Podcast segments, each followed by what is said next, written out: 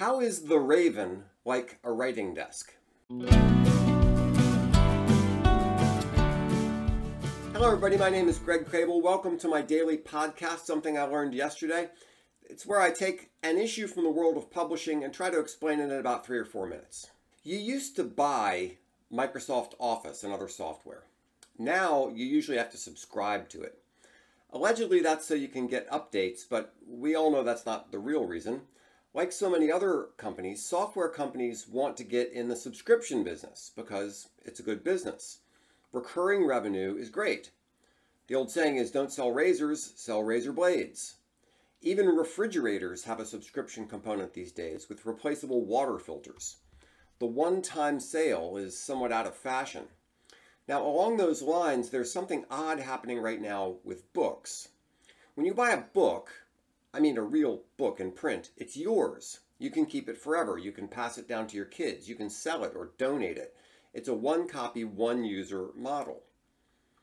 Movies used to be that way. You could buy a movie on a DVD and it was yours. Now they'd rather sell you a streaming service, or when you buy the movie, the digital copy lives permanently inside the vendor's walled garden. But what about ebooks? Is an ebook more like a physical book? Or a movie or a song. Once you buy it, is it yours? Can you loan it? Can you sell it? To be consistent with the physical book model, most libraries have limited the number of copies of ebooks and only allow patrons to borrow those copies. For example, and by the way, this is an oversimplification, if the library has five copies of an ebook, only five people can check out the digital version at a time. The reality is that different publishers have slightly different rules about that, but the way I characterize it is close enough for today's purposes. Now, the Internet Archive is a very different animal. It scans printed books and makes a digital edition available to anybody. Most of those books are public domain, so there's no copyright issue, but many are not.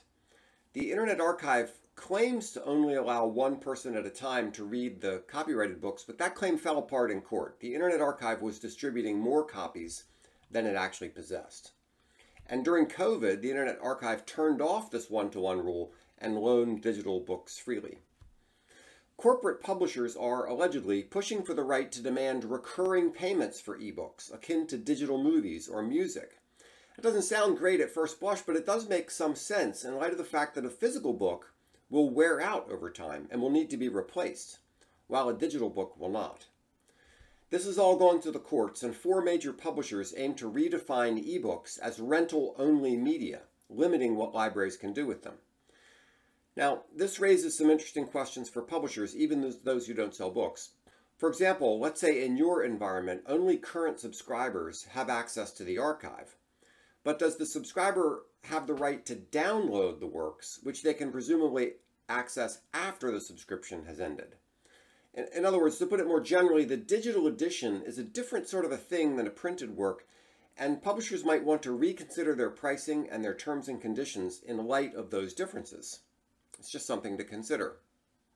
Now, to answer the question from my opening, which is obviously an allusion to Alice in Wonderland, of course, The Raven is a work by Edgar Allan Poe, and it's similar to a writing desk in that a printed copy of The Raven and a physical object like a writing desk are both physical tangible things. Okay, well, I hope you liked today's episode. If you did, please recommend it to a friend, like, share, subscribe, all that great stuff. And if you have any questions about your business, if you want to talk about something you're working on today, give me a call. I'd love to hear from you. Thanks so much.